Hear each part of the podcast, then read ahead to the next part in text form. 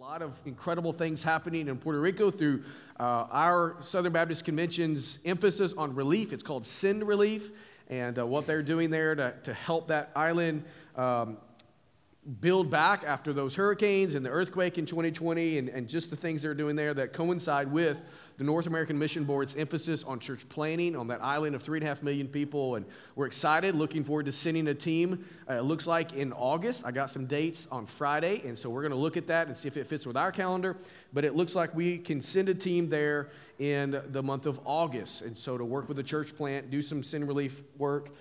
So it's awesome to be a part of that. And then this past weekend, my wife and I were away in West Virginia for something that was going on with her work, so we got to miss last Sunday morning, but I heard that Michael Thomas, who was visiting, the missionary from New Zealand, did really, really well sharing the story of how Israel fits into salvation history. And then I was able to get back just in time for the Taste of Passover last Sunday afternoon. That was a special time together as we got to see how the gospel was told, even through that feast way back in the Old Testament, the early period of the Old Testament. Now we're going to pick up in our study through the Gospel of Luke. And so if you will find your place there in Luke chapter 9, we're going to be beginning in verse 7. This morning, I want to speak to the subject of the ultimate question. And questions are something that we are all familiar with. Questions are things that we use on a regular basis. We might even say that they're a major part of life and our interaction with other people. We're constantly asking questions. In fact, we ask questions like this quite often. How's your morning going? Right? I welcome you this morning, and I basically said, how are you doing? Well, welcome to Red Lane. How's your morning? We will ask questions like, how's your family doing? Are they well?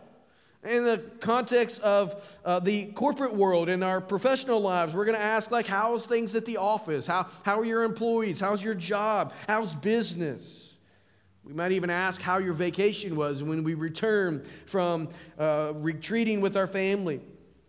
Someone may ask, hey, can you help me learn my job better? Can you help me execute the assignment that you've given me? I need some professional development. Can you help me? So we're asking questions all the time. We go to a restaurant. Many of you will go to a restaurant this afternoon after worship. And so if we go long today, you're going to be wondering, how am I going to beat the Methodist to the restaurant? It doesn't matter. You're still going to ask the question, what's the special today? Right? What's on the menu?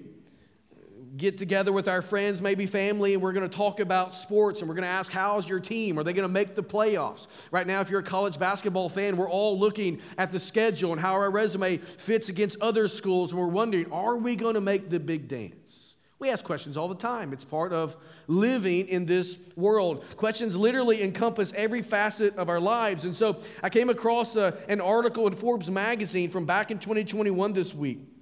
In this article, Goldie Chan argues that questions are vitally important to everyone.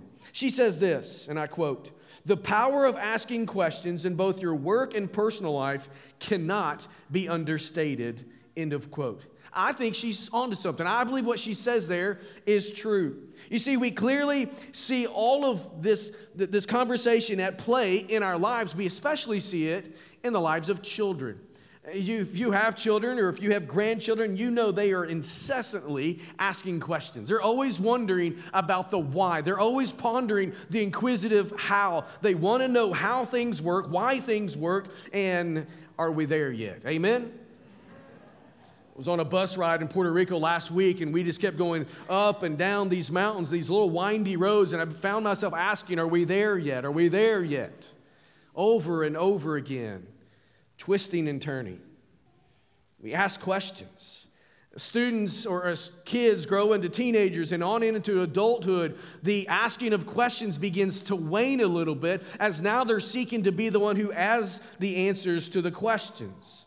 And yet, while adults, we may want to have all the answers to the questions of life, here's the reality.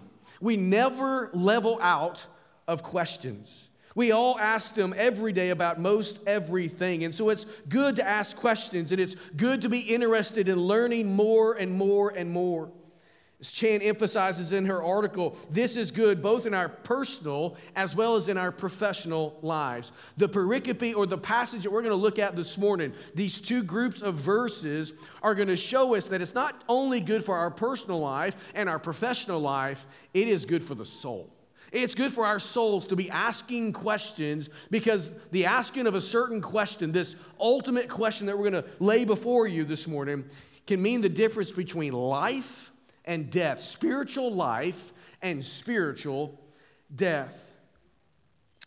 We've been working through this gospel over the last several months. We've learned much. We've learned that Jesus is Lord over nature. We've seen him calm the storms on the Sea of Galilee. We've seen that Jesus is Lord over demonic as he has cast demons out. We've seen that Jesus is Lord over sickness as he has healed people, both lame and blind. We have seen that he is Lord over even death as he has resurrected the dead. Jesus is Lord over all things. He possesses all power in this world. We've also seen that when Jesus encounters people and people encounter Jesus, he transforms their lives. Jesus has this power to take broken people and reform them, transform them through his power and for his glory. We even saw a couple Sundays ago, as Pastor Nate was sharing in that passage that deals with Jesus feeding the 5,000 plus people, that Jesus has the ability to use his disciples to do amazing things, to transform people's lives, to provide food for them. God is all-powerful, all-knowing, and doing wonderful things. And so as he fed those people there in Bethsaida who enjoyed a fish supper, they, like you and I today, still might question the identity of Jesus Christ. You see, as we see Jesus doing miraculous things and hearing stories of Jesus doing miraculous things, we often wonder, who is this Jesus? We're asking a question ourselves. How can Jesus put ourselves in Bethsaida? How can Jesus take 5 tortillas and 2 sardines and feed such a great multitude? We ask in the lives of people we know, how can Jesus take this person who is steeped in sin and broken beyond repair and literally transform their lives? Who is this Jesus? That's the ultimate question that is being asked in this passage, and it's the ultimate question that we need to wrestle with in our own lives. And it's what we're going to see right off the bat here is a man named Herod the Tetrarch was also asking this ultimate question. Look with me in verse 7. Luke tells us, now Herod the Tetrarch heard about all that was happening, and he was perplexed, because it was said by some that John had been raised from the dead, by some that Elijah had appeared, and by others that one of the other prophets of old had risen. Herod said to himself, John I beheaded, but who is this about whom I hear such things? And so he sought to see him. Look over at verse 18. Luke says, now it happened that as he, that's Jesus, was praying alone, the disciples were with him. And he asked them, who do the crowds say that I am? And they answered, John the Baptist. But others say Elijah, and others that one of the prophets of old has risen. And then he said to them, but who do you say that I am? And Peter answered, the Christ of God. Who is Jesus? This is the ultimate question of life. I believe it's the ultimate question for us to wrestle with, and it's the ultimate question for us to come to a biblical understanding and give a biblical answer for. Luke here in his gospel beautifully and strategically sets this question before his readers. He's setting it before Theophilus, and he is setting it before us today. The first phrasing of this question came from Herod in response to the people's speculation. Herod is this ruler, and he's hearing these people speculate about who Jesus is, and so he's wondering about who Jesus is. See, in response to all of the miracles and in response to the powerful teaching that they were hearing in the land, the people wondered if Jesus was one of these particular men. They wondered if he was John the Baptist resurrected. Now, that perplexes me, because I wonder, do you not know that Jesus is a contemporary of John the Baptist? How could he possibly be resurrected? And yet, you got to remember, these people only know what they're hearing.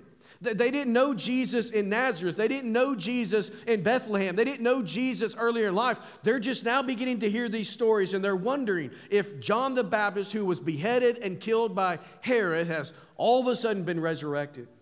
Others are saying, well, this clearly is Elijah. This is fulfillment of Malachi's prophecy. John the Baptist was a great teacher, but Elijah was supposed to come back, and this is surely Elijah's, because what we're hearing of Jesus is greater than John.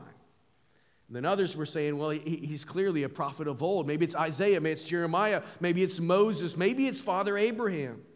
It's clearly someone of renown. And so Herod is contemplating all of this. And while he's contemplating, he also knows everything that happened in John's life because he was there and he ordered his execution in response to Herodias' request, his wife, a wife that he took from his brother. He knew that he had been killed. He knew that he had been beheaded. And so as he thought about John and as he thought about what he was hearing of Jesus, there were certain aspects of what Herod was hearing about Jesus that was eerily similar to what he knew about John the Baptist. And so Luke tells us parenthetically that because of that, he was seeking to see him. He wanted to know more. The second phrasing comes later on in verse 18, as Jesus, who's with his disciples, asked them, who do the crowd say that I am? What's the opinion poll that is out there? It's interesting that in moving to this account, Luke is skipping over 7 important events that Mark lays out in his gospel about the life and the ministry of Jesus Christ. As we've said throughout this work or this walk through the Gospel of Luke, each gospel writer has a specific intention, has a specific purpose in writing. And so Luke here is writing to a man named Theophilus, and he's got 2 volumes in this work, the Gospel of Luke and the Book of Acts. And Luke is writing this work to speak to Theophilus, to ground him in the things that he's been taught about Jesus and about salvation. He wants him to be able to understand the answer to life's ultimate question. So Jesus' question here to his disciples about his identity is interesting. It took place in a place called Caesarea Philippi. We learned that in Matthew chapter 16, in Matthew's account, in his gospel. The location was named by Philip II. Philip II was a son of Herod the Great a few generations before this. Philip II named this place in honor of the Roman emperor Caesar Augustus. This place is located on the slopes of Mount Hermon, or Mount Hermon. It's in a place that has a steep rock face. It's a place that was dedicated to the worship of the god named Pan. It was referred to as Banias Springs. These springs flowed out of the rock face. This water source came bubbling up out of this giant cave. Do we have that picture on the screens? Do I not have a screen back here? Y'all need to turn that TV on, I guess. I didn't think we had screens, so I was wondering if that was there. So on the screens, you'll see this. This is Banias Springs in the location known as Caesarea Philippi. Some of us who were in Israel this week last year were able to stand here. This is a picture I took. And so Jesus is here with his disciples in this place called Caesarea Philippi, and he's gathered them here for the purpose of asking them this question. This region was dedicated to the worship of the Greek god known as Pan, a god that was known or believed to be sensual, to be brutal. He was depicted as being half human and half goat, and the people in that area feared him. They feared being tortured and raped by him if they went out into the woods, and so they would sacrifice goats, and they would participate in lewd sexual acts to appease him. As you can imagine, the results of these lewd sexual acts resulted in children. And so part of the worship of Pan was child sacrifice. They would take these illegitimate children, and in the face of this cavern, and you see the big white rock there, as back in the day, the water bubbled up out of the ground at this point. Now it has reoriented itself. It comes out at another place. But back then, the water came out of this cavern, and in the midst of this water was that large white rock, and the priests would walk out into that water, take those babies or those children of illegitimacy that were the offspring of this worship of Pan, and they would take those children and dash them on the rock. The blood would flow down into another cavern, come out in another place, and they knew that Pan was appeased when the water downstream would turn blood red. It's an awful, awful place. Jesus takes his disciples to this place and asks them the question, who do the people say that I am? But he doesn't end there. He doesn't stay there.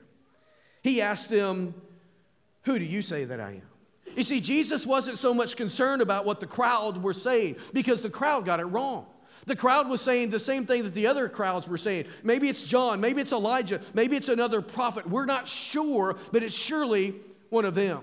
They believed it to be a religious person. They believed there in the supernatural, that Jesus was the resurrection of one of these men. They were close to the things of God, but they were missing it. Jesus turns the question and he says, not just who do the crowd say that I am, but who do you say that I am? It's the more important question. Peter there stands up, and on behalf of the 12 disciples, he says, you are the Christ of God. Matthew in his gospel gives us a fuller statement, a fuller confession. He there records, you are the Christ, the Son of the living God. And so in response to Peter's confession and answer to the ultimate question, Jesus states that upon this rock, upon this confession, the church will be built, and the gates of hell shall not prevail against it. I wonder, could it be that Jesus brought his disciples to this wicked place, known for its spiritual darkness, to show that there are only two options, light and darkness. Light that brings life and darkness that brings death. Could it be that Jesus used this backdrop to teach the ecclesia, the called out ones, the church? The business of the church is to call people from darkness into the light. I want us this morning to consider this ultimate question, and we're going to do so in three ways. First of all, we see them asking the question, right? As you read through these two different passages asking the same question, they're asking the question, right? Who do the people say that I am? Who are the people saying that Jesus is? They're asking this question. And so the people in Galilee and the people in Judea, they all knew something of Jesus. Some of them had firsthand experience with Jesus. They perhaps were in Capernaum. Perhaps they were there on the Sea of Galilee or around the Sea of Galilee, and they saw Jesus and they heard Jesus teach. They saw him do miracles, right? They had this firsthand experience with Jesus in their presence, Jesus in their midst, and they saw miraculous things happen. They saw the blind receiving their sight. They saw the person who was brought in lame getting up and walking out. They saw the person who was infirmed and sick and near their death restored and healed.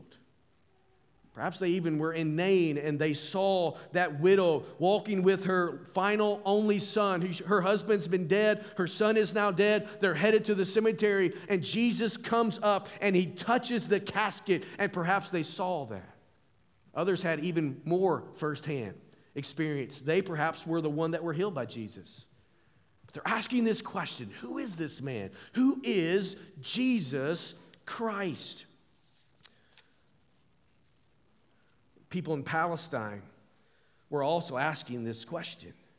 They were wanting to know who Jesus was. They heard stories about this. They had second and third hand information. They knew something of Jesus. They just couldn't fully grasp his identity and how he could be someone so great.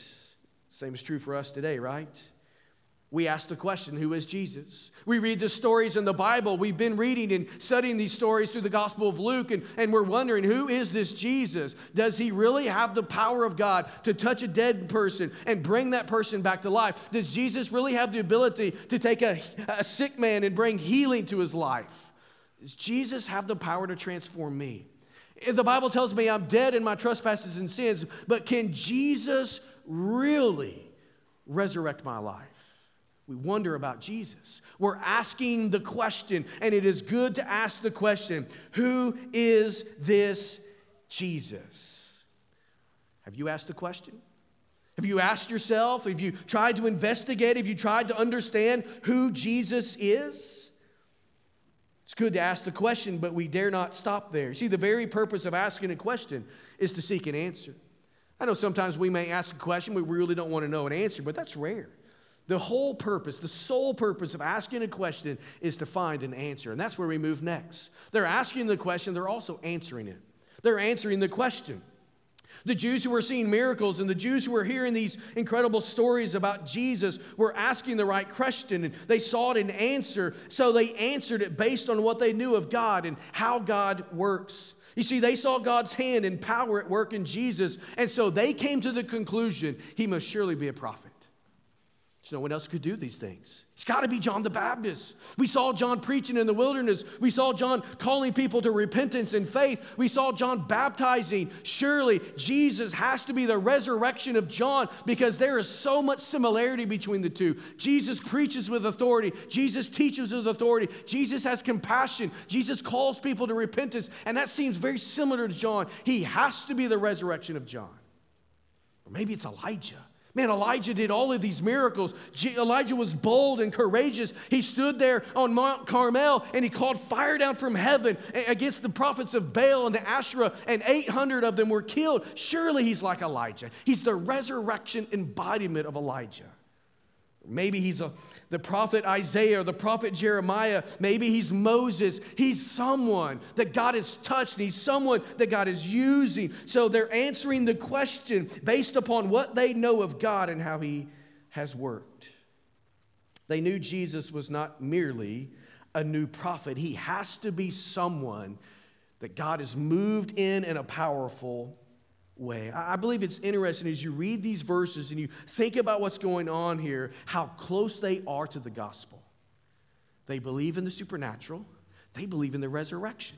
They believe God speaks through his messengers. They believe they need to listen to that message. They're so close to the gospel and yet clearly missing it. Who do the crowds say that I am? John the Baptist, Elijah, or a prophet of old? They're answering the question, and yet came to the wrong conclusions. You know, most people come to the wrong conclusions about Jesus. Most people will not answer the ultimate question like Peter did. Most people, when you try to have a gospel conversation and you're talking about the identity of who Jesus is, they're not going to stand up like Peter and say, he is the Christ of God. He is the Christ, the Messiah, the anointed one, the one who was prophesied to come. He's the one who died on the cross for sins, shed his blood for the payment of sin. He's the one that was put in the grave and bodily resurrected. That's who Jesus is. Most people won't say that because most people will not believe that. That's where the crowds were. They missed it while even answering the question. They would say great things about Jesus and yet fail to acknowledge his true identity, that he is Christ and he is the Son of God. We dare not today come to the wrong conclusion, even if we say good things about Jesus, because he was a teacher. He was a good moral man. He was a great example. He was a religious leader. He was a worker of miracles. All of those things are true, and yet they don't tell the full story. I love how C.S. Lewis, in his classic work called Mere Christianity, lays out this vivid point when he says, and I quote, "I'm trying to prevent anyone saying the really foolish thing that people often say about him. In other words, I'm ready to accept Jesus as a great moral teacher, but I don't accept his claim to be God." C.S. Lewis says that is the one thing we must not say. A man who was merely a man and said the sort of things Jesus said would not be a great moral teacher. He would either be a lunatic on the level with a man who says he is a poached egg, an identity crisis, or else he would be the devil of hell.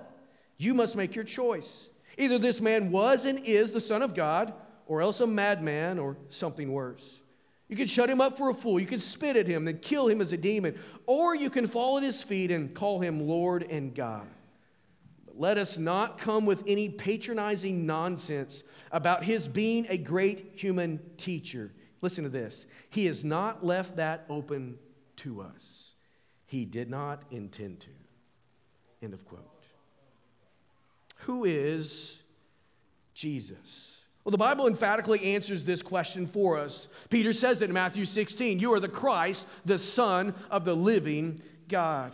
There's no bones about who Jesus is. And so this morning, as we seek to answer this question, the Bible answers it for us. Jesus is the Christ. Jesus is the Messiah. Jesus is the anointed of God, prophesied to come, and he has come to die as a sacrifice for our sins. That is who Jesus is. So they're asking the question, they're answering the question, but this morning, let's settle the question. Because the Bible leads us, and we see that Jesus is settling the question. Jesus goes on and he presses the disciples for a personal answer to life's ultimate question. He's not so much concerned about the crowd. He wants to know about them individually. And so it's imperative that we never allow ourselves to be satisfied with following the crowd, with being satisfied with going along with what others believe. We need to know for sure. We need to have our own conviction about the identity of Jesus Christ. What did we do this morning as we were singing, both in the light and in the dark? We declared the identity of Jesus Christ. Amen? We sang about how Jesus is the Son of God, and that whoever would believe in him, whoever would turn to him, whoever would call upon his name should be saved from their sins. We sang John 3:16. We're calling out the identity of Jesus Christ. We sang about the King of Kings.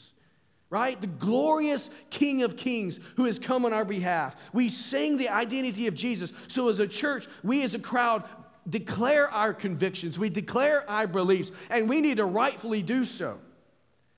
But we can only have a corporate confession if we first have individual confession. I have to believe in my own heart that Jesus is the Son of God. That Jesus is the living Son of God, that he is the Savior of the world, that he is the propitiation, the satisfaction, the appeasement for my sin. You see, I'm a follower of Jesus Christ, and I'm also a local member of this church, a member of this local church called Red Lane Baptist. Together we believe, as I said, Jesus is the Christ. Together we declare that he is the Son of the living God. And it's awesome to belong to this church. And it's awesome to be a part of God's kingdom family. Because I'm not just a member of this local church. I'm a member of the Big C church. Past, present, and future. All places and all times. I'm a member of the kingdom. And if you know Jesus Christ, you are too. That is a privilege we should never shy away from. That is a privilege that we should relish in. Only reason I'm in this favored position is because on April 24th, 1997, 25 years ago, I responded in faith to the gospel. I turned from my sin and experienced the redeeming grace of Jesus Christ. You see, on that day, I settled life's ultimate question for me. God used one verse of Scripture. Well, he used a lot over many years, but one verse of Scripture that day brought me to faith, brought me to repentance. John chapter 5. He who has the, 1 John chapter 5, he who has the Son, S-O-N, has life.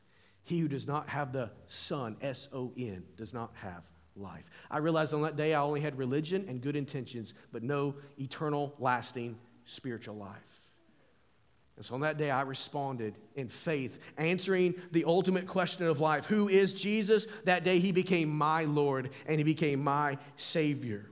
I didn't settle it based on what I think. I didn't settle it based on what others thought, though all of that was influential. I'd read the Bible. I had been in church. I'd sat under the teaching of the gospel. I'd led people to faith in Jesus. Up to that point, I was as religious as could be, but I wasn't settled on what others believed or what others taught. God in his word on that day brought me under deep conviction of my own sin and the reality of Jesus' love for me and his grace that would redeem that sin. And so I answered the question for myself based solely on what God's word declares and in response to how God's Spirit awakened my spirit to new life. You see, after Peter declared his great confession of faith in Matthew chapter 16, Matthew's account of this, Jesus responded by saying this. Matthew 16, 17, blessed are you, Simon Bar-Jonah, Simon son of John, for flesh and blood has not revealed this to you, but my Father who is in heaven. You see, the Bible is God's full revelation to humanity. We can know nothing of God outside of what is revealed within the canon of Scripture. We can look at the sunset, we can look at the ocean, and we can know there is a God because there's something, but we really don't know much more than that. We open the canon of Scripture, those 66 books, and God's Word begins to show us who God is. Show us what He's like, how He wants to respond, how He wants to know us and draw us to Himself. God's Word speaks to us, and teaches us. It works in conjunction with God's Spirit, guiding us into all truth. And so this morning, have you settled the ultimate question for yourself based upon God's Word and God's Spirit as He speaks and calls you to Himself? Who is Jesus in your life? C.S. Lewis rightly concluded that Jesus can only be a liar, a lunatic, or the Lord. The Word of God makes that abundantly clear. And so this morning, do you believe the testimony of Scripture about Jesus Christ? We all ask questions. We ask and answer dozens of questions each and every day. If you have children, you've already asked or you've already answered their dozens of questions this morning as you were getting ready for church. So we know about questions, but what about this one question? Have we asked that question to ourselves? Have we answered that question in our own hearts and in our own minds? It's good to ask. It's good to be interested in learning. The verses here that are before us this morning reveal that asking and answering one particular question, think about this, can be the difference between life and death, eternal life and eternal death. What we believe with Jesus, what we believe about Jesus is everything. Think about that. It's everything. What we believe about Jesus is everything. Let me add a little bit to that. Not so much, or it's more than just what we believe about Jesus. James tells us the demons of hell believe and shudder. Let's take it a step further. What we believe about Jesus and believing on Jesus for is everything. I can know he's Lord and Savior and yet in my rebellious spirit reject him.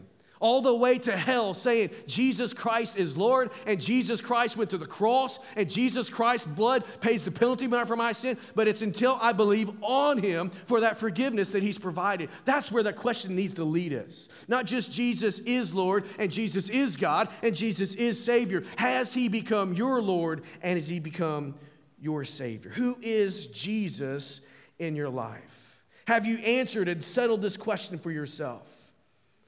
Question must be settled by each of us individually. You can't avoid it. You can't duck it. You can't put off the question. The Lord of Lords is asking all of us, what do we believe about him? Who do you say that I am? Our answer will make all the difference. It's a one-question pop quiz. Think about that. It's a one-question pop quiz. Pass or fail. You're either in Christ or you're in your sin. You're either spiritually alive or you're spiritually dead. You're either on your way to heaven and eternal relationship with God, or you're on your way to a devil's hell. I want us to stand this morning. I want us to think about this question. I was thinking earlier, because this message today is so evangelistically driven. I don't believe there's a demon behind everything, but I don't think everything that happens is because something spiritual warfare is going on, and yet there's spiritual warfare taking place today. I believe God is wanting to speak to our lives in such a dramatic way this morning that the devil of hell will do everything he can to distract us, perhaps even cutting the electricity off. So stand to your feet. With your heads bowed and your eyes closed, I want you to think about this question that we've laid before you. What is the answer that you've come up with in your life? How have you settled it for yourself? This morning, do you know for certain that you are in relationship with Jesus Christ? Think about that moment, that day. Better yet, can you, with great certainty, point out that since the day that you heard the gospel and believed on Jesus, that there's a track record of transformation in your life? Because here's the reality: praying a prayer, walking an aisle, even being baptized, having your name on the church roll won't do anything for you. But if you have come to a place of faith and repentance, and Jesus has transformed your life, and there's evidence of him continuing to transform your life, then you can confidently say this morning, I've settled that question for myself. And not by what I've done, not by what I have conjured up, not by what I've done religiously, but I've settled that question because I believe the gospel, and I believe Jesus is Lord, and I believe Jesus is Savior, and I believe Jesus is the Son of God, and I believe his blood is effective to forgive my sins, and I believe he is coming back, and I believe he loves me because the Bible tells me so. How have you answered and settled that question in your own heart? This morning in this room, watching us online, there are people who've answered that question religiously, but we're not talking about religion. We're talking about spiritual transformation. And if you've never trusted Jesus as your Lord and Savior, you've never fully turned from your sin, and you've never had him change your life, this morning the message is for you. Will you come to Jesus today? Will you answer the question for yourself by saying, Lord Jesus, I need you. I need you to forgive my sins. I need you to change this old, cold, wicked heart. I'm tired of running. I'm tired of trying. I'm tired of all the things that I've been doing. I want to come home to the God who created me for himself. God, forgive me and cleanse me and change me. This morning, we're going to have a time of response like we do every Sunday morning. And this is an opportunity, as Trevor and Janelle sing, and as we sing as a congregation, this is an opportunity. If you need to give your life to Jesus Christ, again, walking the aisle doesn't do that. Shaking my hand doesn't do that. But you turning from your sin and confessing faith in Jesus, that will do that. And I want to give you a response, an opportunity to do just that. So let's pray. Father, we thank you for this passage. God, we thank you for this moment that you had with those disciples. You were sitting there with them. And you asked them this question at a very dark place. Spiritually dark place, there in that the backdrop of that godless, secular, wicked place, you ask the disciples, who do you say that I am?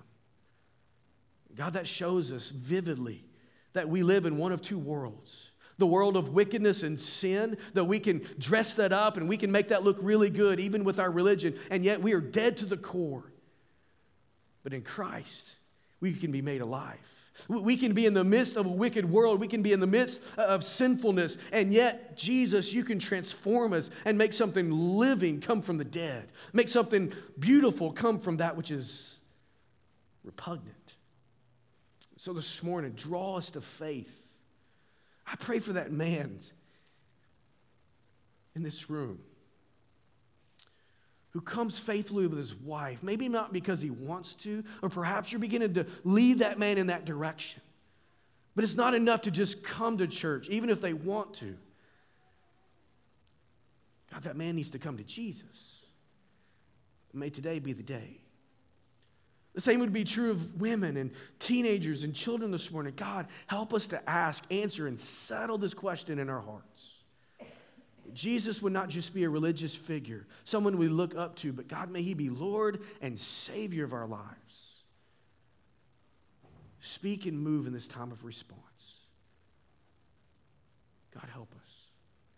We pray in Jesus' name. Amen. We trust that you and your family have been encouraged and blessed today. If you have just made a decision to follow Jesus, or if you would like to pray with someone, or even if you want to know more about our church, please contact our church office or send us an email. We are looking forward to seeing you next week here in person or online. See you then.